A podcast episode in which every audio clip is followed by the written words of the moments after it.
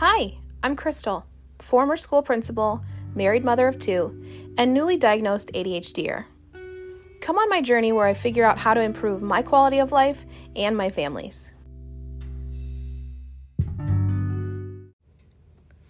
It is exactly 11 years ago today that I became a mother. No one could prepare me for what I was getting myself into, and yet it has honestly been the greatest gift that's ever been given to me. This tiny human is placed in your arms, and I just remember being in awe that I had created this person with my husband.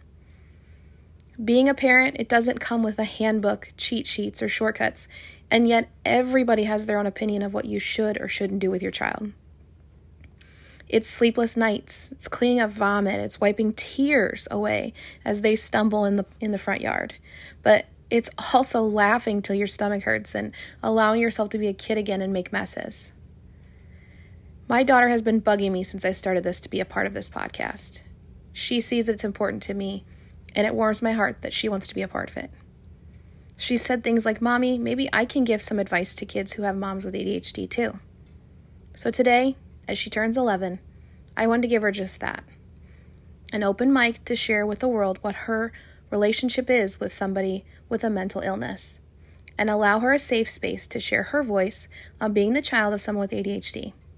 Let's listen in.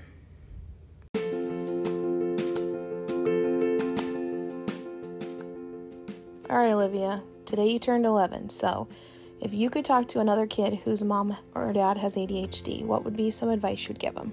When they get frustrated, they aren't really mad at you, they're just like overwhelmed. Okay, good advice.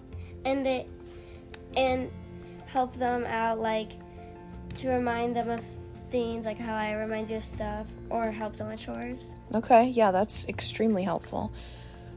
And they'll and they're really funny, silly, and sweet, and listen to like my problems. Like you listen to my problems, and some parents just worry about work. Okay, so you feel like it's unique that we can be silly together and funny and build slime without like worrying about a mess to clean up at the beginning. yeah, I, I bet you dad wishes we'd clean up the mess a little bit better, but that's okay. Mm-hmm.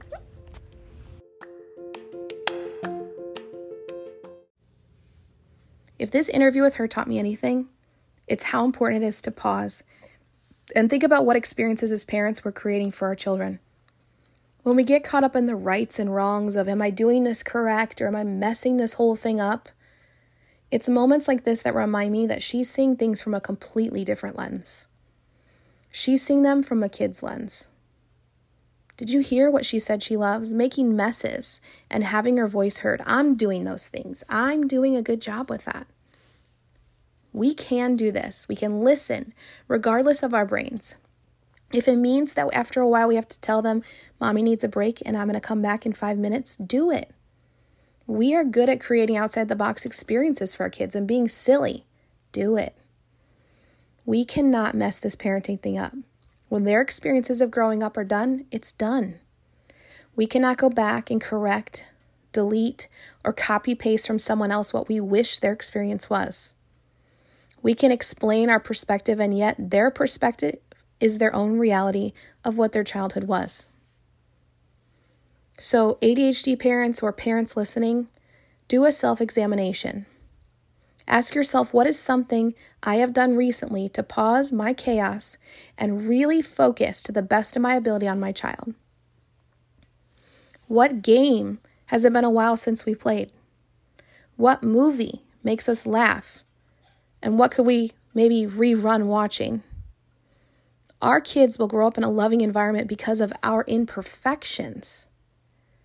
Now, how's that for a perspective shift?